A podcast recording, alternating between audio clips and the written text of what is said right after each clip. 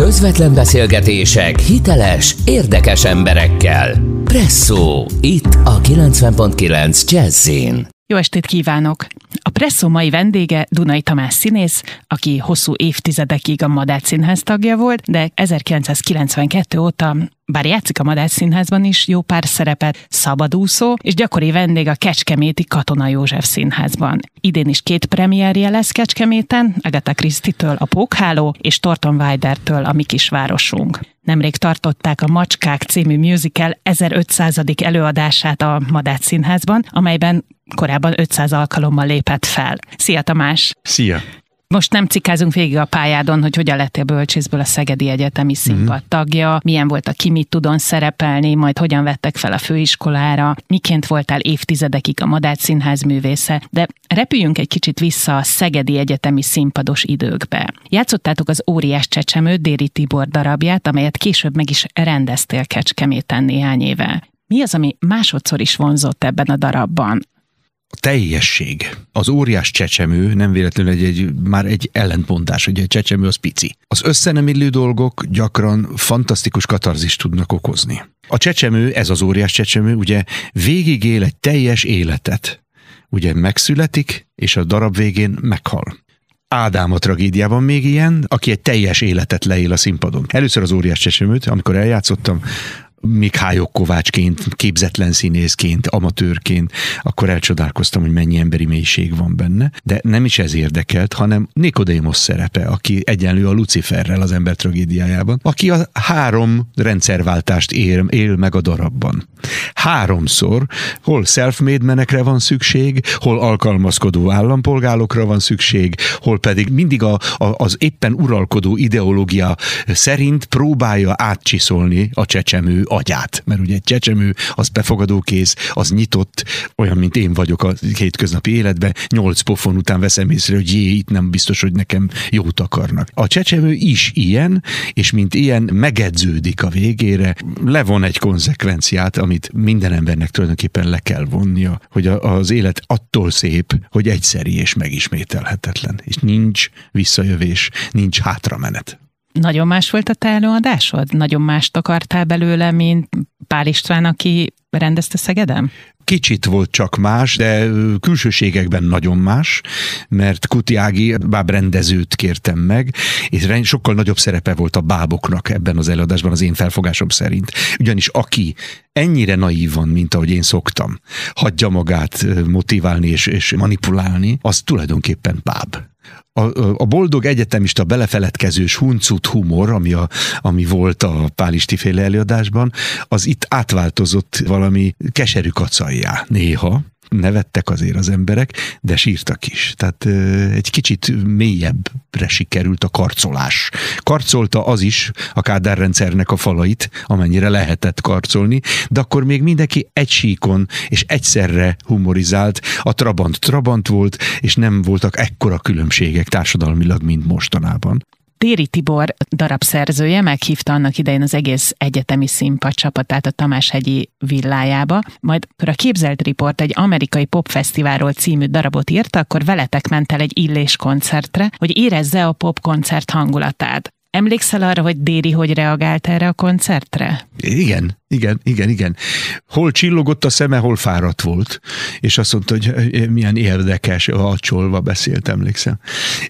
Hosszú bitnik haja volt neki, mint a Kodály Zoltánnak, és nagyon göcsörtös kezei. Na, jó fej volt, nagyon jó fej volt. Szerette a jó bort, malomkövön írt a villában. Emlékszem, kockás füzetbe, tollal, és jegyzetelt. Ott magán a koncerten azt hiszem, hogy lelazult egy kicsit. Tehát érezte, hogy ennek húzata van. Érezte, látta rajtunk, a, hát mi őrjöntünk, hát az Illés zenekar akkor nagyon nagy sztár volt. Hamarosan folytatjuk a presszót Dunai Tamás színésszel, ez itt a 90.9 Jazzy. Dunai Tamás színésszel presszózunk ma este, és beszéltünk a Szegedi Egyetemi színpadi évekről, Déri Tiborról, és ö, ti az egyetemi színpaddal feléptetek a Kimit Tudon és ugye? És Péter Handke közönség gyalázásával gyakorlatilag megdobáltátok papírgalacsinokkal a zsűrit. Nézőként mit szólnál ma ahhoz, ha megdobálnának a színpadról? Akármivel. aki utcalánynak megy, ne sírjon, ha időnként szeretkezni hívják. Tehát finoman fogalmazva. Tehát ebből következően, ha én néző vagyok, akkor, mint a Márai írja a közönségről, lehet valaki ügyvéd, orvos, jogász, mm, mit tudom én, bárki, vagy talicskázó ember, mint a cuclit kapó csecsemő beül a színházba, kitátja a száját, és ha jó cuclit kap, akkor nem panaszkodik. Tehát az, hogyha engem akkor most megdobálnak, ez a színpad vagy az előadás része, akkor én azt elfogadom. Az, ha gyertyát gyújtanak valakinek a mesztelen hasán, azt is elfogadom, mert az egy Ha elmegy az ember egy trafó előadásra, vagy egy modern színház színházi előadásra, ahol például vándorolni kell a közönségnek egyik helyszínről a másikra, akkor természetesen vándorolok, hiszen én most néző vagyok, az a dolgom. Valószínűleg vannak, akik persze ennek ellent mondtak, már akkor is, mert vannak, akik ezt nem szerették, hogy őket megdobálják újságpapírokkal. De hát az ember vállalja föl, pláne akkor, amikor Pálisti fantasztikus szuggesztivitással, Ács Jánossal, stb., akik aztán a, a nagy a kaposvári kórházaknak a nagy alkotói lettek. Árkosi Árpival, stb. Vállalja föl az ember, hogy többet tud, aki ott van a színen, színpadon, mint a közönség arról a témáról. Csak akkor érdemes kiállnia a közönség elé, ha van mondandója, ha nagyobb a hátországa, akár Hamletről, akár Peter Handkéről uh-huh. van szó. Tehát nézőként könnyen kilépsz a komfortzónádból? Nagyon. Hajlandó vagyok elvarázsolódni. Egyébként meg nem is kell nagyon kilépni. A színház, ha nem varázslat, akkor már viszont kezd untatni. Akkor sem megyek el. Színetár volt az osztályfőnökünk, és azt mondta, hogy a legrosszabbból is lehet tanulni. Sose mentél el színházból? Nem, nem, nem, nem. Nem, volt már kedvem rá, de nem, de nem mentem, mert becsületből végignéztem. Színészként mennyire bírod, hogyha ha a rendező megpróbál kilögdösni a komfortzónádból? Általában nyitott vagyok, és általában igyekszem majdnem, hát mivel alkatilag is kicsit olyan vagyok, ezt a feleségemtől gyakran meg is kapom, hogy miért, miért akarsz mindig másoknak megfelelni. Hát mondom, az egész szakmám ilyen, hogy másoknak megfeleljek. De ha rendezőről van szó, és nem érzem a bizalmat, hanem csak egy elvárást, vagy csak egy belső csökönyös képhez való ragaszkodás miatt engem le akar sikálni, le akar reszelni, le akarja vágni a lábomat, kezemet, vagy új kezet akar nekem növeszteni, akkor rettenetesen berzenkedek. Kinek sikerült a legjobban kilendíteni a legjobban a kecskeméti rendezőnek, a Kocsis Palinak sikerült kilendítenie. Ő meg volt győződve, hogy lehet, hogy kevés, keveset látott színpadon, vagy keveset ö, dolgoztam még addig olyan stílusú színházban, amit ő szeretett Kaposváron. Nagyon nagy színésznek tartom őt, rendkívül jó színésznek. És ö, ezt éreztük egymáson a kölcsönös méricskélős tiszteletet, de ő valahogy úgy bánt velem, a Récei Tamás egyik darabjáról volt szó, ahol én az öreg, öregedő Gábor Miklóst játszottam, és a Porogi Ádám játszotta a ifjú titán Ruszt Józsefet. És hát az öregedő Gábor Miklós, aki pártitkár is volt, és mindenféle funkció, tehát ő nyilván jól érezni magát ment Kecskemétre. Tehát azért ment oda, hogy a saját dolgait leporolja egy olyan friss szemű rendező, mint Ruszt József. Most a Pali ezt annyira komolyan vette, hogy az én összes eddigi színészi megnyilvánulásomat simán lefikázta és manírnak tartotta. Tehát az, ez hamis, ez nem jó. Tamás, ez rossz, ez, ez ilyen.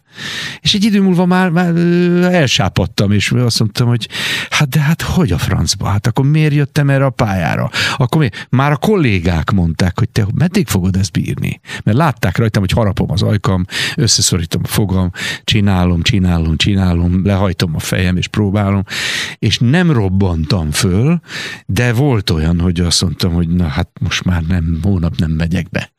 De aztán sikerült bemenni, és nem csak sikerült bemenni, hanem ö, sikerült ö, azt a fajta nagyon mély, nagyon egyszerűnek tűnő igazsághelyzetet létrehozni, amit a Pali elképzelt. És amikor először meg sikerült, onnantól kezdve kialakult egy harmónia köztünk, és onnantól kezdve éreztem, hogy nem dolgozom hiába.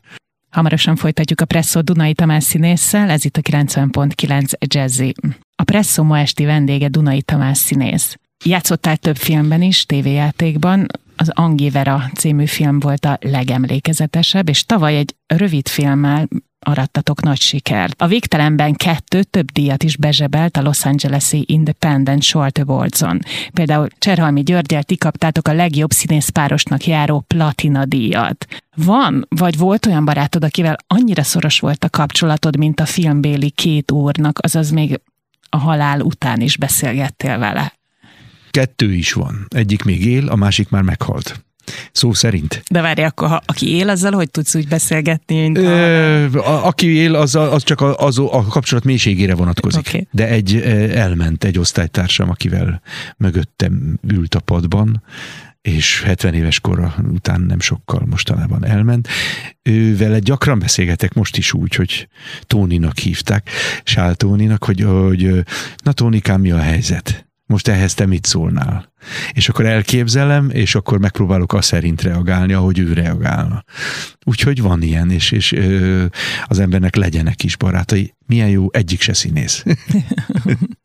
Sose volt ilyen szoros kapcsolatod ö, ö, színészekkel? Sajnos nem. Mácsai Pali közel volt hozzá. Nagyon-nagyon jókat beszélgettünk. Nagyon-nagyon sokáig nagyon jókat beszélgettünk. Az Örkény Színház indulásánál természetes volt, hogy az, az, az elsők között ott voltam. És ö, nem is romlott meg a viszonyunk azóta se, a 60 éves születésnapjára egy egész szép összeállítást csináltam neki, és nagyon-nagyon boldog voltam, hogy még számon tartanak, sőt az Örkény Színház kért föl, hogy én is üdvözöljem a Palit. Tehát ő, ő közel volt hozzá, hogy nagyon mély intim kapcsolat alakuljon ki. Őszinte leszek, amikor egy egyik szerződtetési tárgyaláskor azt mondta, hogy a minden 60 körüli szerepet a, nem én fogok játszani, hanem én a Végvári Tamással együtt az úgynevezett idősödő karakter kar- kategóriába kerültem, akkor azt mondtam, hogy Pali, én most a másik színházban a Hegedűs Áztetőn címszerepét játszom, és, el, és van hívásom Kecskemétre, úgyhogy ha nem haragszol, akkor én most itt barátsággal, de elválná, elválnának az útjaink. Ezt ő tudomásul vette, és azóta is kölcsönös tisztelettel és becsülettel vagyunk egymás iránt. Visszatérve a filmhez, a Végtelenben kettő címűhöz, sosem dolgoztatok együtt korábban Cserhalmi Györgyel. Csak franciára szinkronizáltad. egyszer. Mi a jobb? Olyannal dolgozni, akivel a másik minden rezdülését ismered, vagy akivel még sosem? Vagy profi színésznek ez teljesen mindegy? attól függ, hogy mennyire tudunk egymásra hangolódni. Ha olyan színésszel találkozom, akinek minden rezülését ismerem, ilyen volt Pusztaszeri Kornél az Alkuban. Arthur Miller alkujában. Sokszor játszottam már a Kornélral más darabokban is, és tudtam, hogy körülbelül mire képes, a Lír király bo- bolondjaként remek volt annak idején. Szóval, hogy kölcsönös tisztelet, elismerés és kíváncsiság van egymás iránt, amikor régó, régóta ismert partnerről van szó. Cserhalmiban az vonzott, hogy színpadoi szituációban sem voltam vele soha, és filmen sem voltam vele soha együtt. Ismertem egy csomó munkáját, de nem tudtam, hogy majd akkor hogy fog reagálni. És ö, élesített állapotban voltam, éles, éles lövészetre készültem. Én azonnal lelövöm, ha nem úgy reagál, ahogy, ahogy, ahogy azt én szeretném. De erre annyira nem volt szükség, hogy hihetetlen. Mint amikor egy Rafael Nadal meg egy Federer leáll teniszezni. Szóval azt éreztük mind a ketten, hogy ja, ha te így, akkor én úgy. Aha, hát, hát, hát persze, akkor én meg így. Élveztük minden percét a játéknak. Én legalábbis élveztem. Utólag azt hiszem, hogy a tyutyú is így volt vele. És ö, 35 fokba vagy 40 fokba ott a hajógyári sziget közelébe a helyszínen, ahol forgattunk. Irgalmatlan erővel és koncentrációval dolgoztunk, mert tudtuk, hogy egy napunk van a filmre. Na most egy ilyen 15 perces filmet egy nap alatt fölvenni, az egy bravúr. Verk Akadémia, Pincés Dávid rendezte a, a, a filmet, fantasztikus lelkes táb volt, különben mindegyik filmrendező szakot is tanult, de aznap éppen világosított, vagy csapta a csapót, vagy pedig tolta a, a, a kamerának a, a, a fárt sínen a, a kocsit. Tehát összedolgoztak, és nagyon klasszul dolgoztak. Ez, a, ez az eredményen azt hiszem meg is látszik. Dunai Tamás színész a Presszó vendége, a 90.9 Jazzin. A Jazzy Presszóban Dunai Tamás színésszel beszélgetünk. Néztem a szerepeidet, és rengeteg színdarabban többször is játszottál főleg más szerepeket, tehát a Dr. Herz, az De Isten, igen, igen, az igen. Isten pénze, Szomori Dezső darabjában, a Takács Aliszban, de olyan is előfordult, hogy ugyanazt a szerepet két különböző előadásban osztották rád, például Csipkedi Kuruzslót a tévedések végjátékában, vagy Schulz urat a kabaréból. Ennek keveréke az ember tragédiája, amelyben ugyanabban a produkcióban játszottál hol Ádámot, hol, hol Lucifert, sőt évtizedekkel később egy idősebb Ádámot egy másik előadásban. Könnyen el tudod engedni az előző verziót, sosem kevered mondjuk, hogyha egy darabban kétféle szerepet játszottál? Van olyan, amikor az embernek ez könnyen megy, ilyen például az Isten pénze könnyen megy, mert más nézőpontból nézi, mert hol Scrooge-ot játszottál? Hol Scrooge-ot játszottam, hol Krecsitet. Tehát a, a, az ötgyerekes családapát, hol pedig hát a szemétládas, egészen más a karakter. Egészen más. Nagyon könnyen ment Lucifer és Ádám esetében a váltás. Nagyon nehezen ment, amikor azonos előadásban más rendezésben kellett játszani valamit, sőt, tovább menjek, az volt a nagyon nagy nehézség, hogy a Schulz úrnál a zsüti fordítás, a GDNS fordítást újra fordításba, Blum fordításba kellett meg megtanulnom. Azt a darabot, ami hát az csontjaimig belement a főiskolás vizsgaelőadáson, az ormány, ormány, mint a kolbász, az eszetes ormák, ormán, vakargatom, takargatom, nagy hiba mindenképp. Azt új fordításban, új szereposztásban, új rendezésben megtanulni, Szűcs Gábor rendezésében, az arénaszerű, hatalmas szuperprodukció kedvéért, hát az, az abba beleizzadtam. De az is izgalmas volt. Az alázatnak egy lépcsőfoka, ezen a pályán alázat nélkül nem lehet létezni, szokták mondani. Azért nem, mert nem önmagad vagy elsősorban, tehát nem a Dunai Tamásságot kell nézni, hanem a figurát. A szerepnek kell magadat alárendelni, legalábbis addig, amíg a színpadon vagy, vagy amíg a próba folyamat zajlik, biztosan. A figurát tartottam fontosnak, ezért élveztem az átmenetet. Élveztem a Dr. Herz előadásnál, amikor 25 év múlva a medzab, a tapasztalt vén öreg medzabottát kellett elénekelnem, és ott láttam mellettem a fantasztikusan éneklő személyei Janót, mint Dr. Herzet, mint egy kis, ön, hogy mondjam, fiatalkori önmagam ugrándozott volna sokkal jobb énektudással. És a Janó... nem vérzett a szíved? Nem vérzett, mert akkor már az ember abba a folyóba nem azzal a lábbal lép bele a másik lábával lép bele, az is ő, de nem ugyanaz. Nem ugyanaz, de nem ugyanaz. Tehát a, a, a változatosság viszont gyönyörködtet. Tehát az a tény, hogy az örökké lelkes, soha lenne el nem csüggedő, mindig újatokat akaró Ádám után akkor én leszoktam a dohányzásról például. És amikor a, amikor a Lucifert játszottam, akkor meg visszaszoktam rá, hogy a franc fog ezzel törődni, hát úgyis egyszer élünk, és nem érdekel. És hogy mondjam, az a fajta életszemléletbeli különbség, ami a figurákon ö, üvölt első pillanat ránézel, és tudod, hogy ez egy ilyen, akkor az az emberre azért át-átszüremlik a magánéletére is beszéltünk Schulz úrról a kabaréban, Igen. és volt, hogy beugróként játszottál egy előadásban, a kabaréban Feleki Kamil helyett két alkalommal, vagy Haman Pétert váltottad a macskákban a 300. előadás után. Milyen beugró vagy? A beugrós korszakomban mintapenge úgy vágott az agyam, irgalmatlan gyors reflexeim voltak, nagyon-nagyon könnyen és jól megjegyeztem a szövegeket, a koreográfiával kicsit több gondom volt azóta is, tehát az, az egy kicsit táncos agy, az nálam nem működött olyan könnyen, tehát a seregi asszisztense azért a macskáknál két hétig napi 6-8 órába csurgósra izzasztott, mire megtanultam azt, hogy melyik a jobb lábom és melyik a bal lábom, és egy idő múlva csináltam. De a Hájok Kovács biztonsága volt bennem, mint beugró. Az öregkorban ez már ideggyalulás, tehát én most már azt hiszem 60 éves korom óta nem vállalok beugrást. Egyszerűen azt mondom, tudom, hogy nem ér annyit. De akkor a kihívás, hogy Hauman Péter feladatát meg tudom oldani, az egy nagyon-nagyon komoly kihívás volt, és akkor az, az adrenalint adott, és azt mondtam, hogy ez igen. Kamil bácsiról hát nagyon nagy tisztelet, tehát nagyon nagy tisztelet. Ő utána állítólag egy darabig nem is tette be a lábát az Operett Színházban, mert megsértődött, hogy őt lehet pótolni egy főiskolással, és ugyanakkor azért kiengesztelődött, mert mindkét előadás Színetár Miklós rendezte. Tehát nagyon nagy eltérés a főiskolás vizsga és az Operett Színházi profi előadás között nem is volt.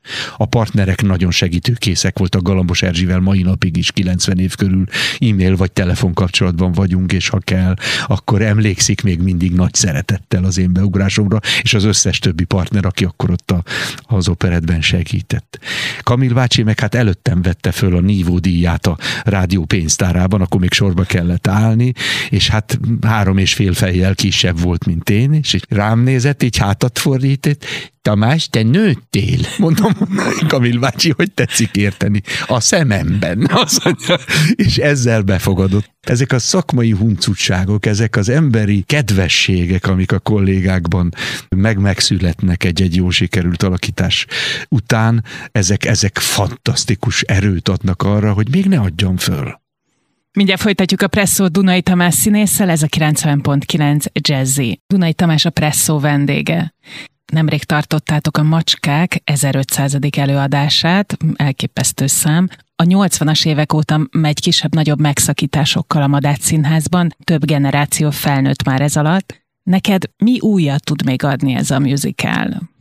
Most is azt érzem, amit a beugráskor, egyrészt egy izgalmat, hogy vajon a nem hat hónapig vagy három hónapig próbált mű elég mélyen éle bennem, noha 500-szor eljátszottam.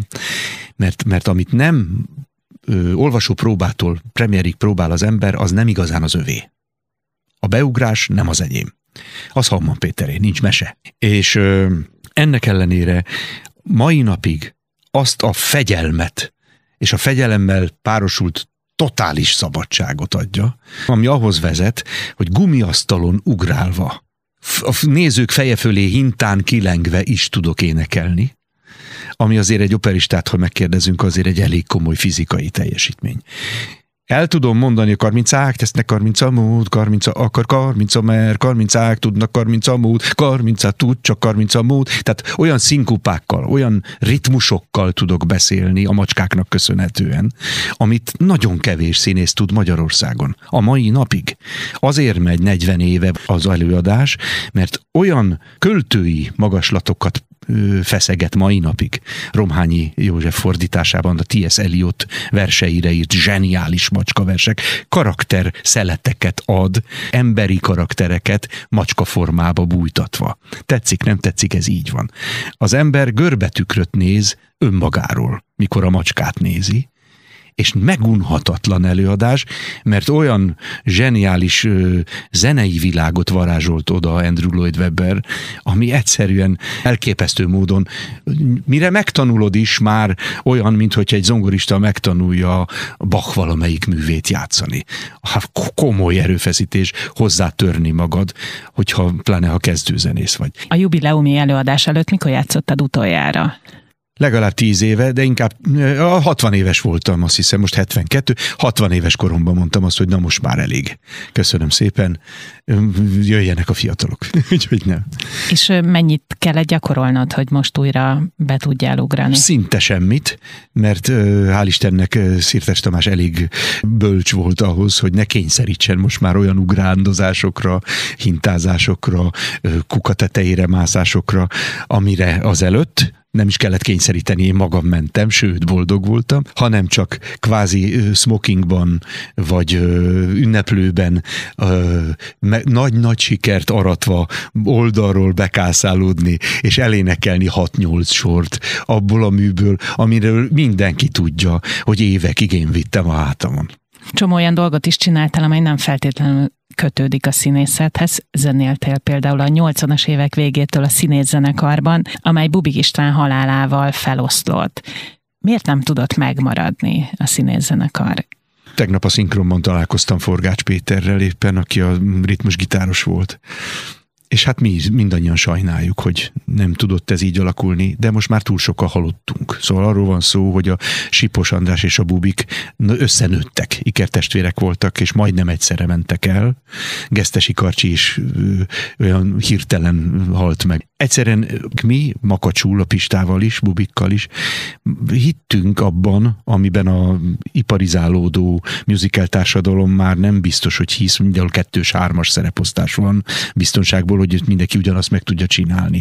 Ennek van előnye és van hátránya. De mi még abban hittünk, hogy, hogy a személyiség pótolhatatlan Tehát Gesztesi Kacsi csak Gesztesi Kacsi tud lenni, Bubik Pista csak Bubik Pista tud lenni, és Dunai Tamás csak Dunai Tamás tud lenni. Sasvári Sándor csak Sasvári Sándor tud lenni. A Makrai Pali csak Makrai Pali. A személyiség varázsa olyan erős volt, hogy a Sipinek a poénkodásaira a, köz, a budai parkszínpadon a közönség a feneke alatt lévő párnákat dobálta a levegőbe, mert már kevés volt a taps vagy a lábdobogás, és táncra perdült a nézőtér. Tehát ez a fajta siker, ez körülbelül ér annyit, mint a Dr. Herz végén 8 perc, vagy a macskák végén 10 perc taps. Tehát azért ez egy nagyon komoly élmény. Ez ugyancsak egy olyan mákony, hogy olyan mérgező dolog, amitől az ember nem tud és nem is akar szabadulni. Köszönöm, Tamás. Én is köszönöm.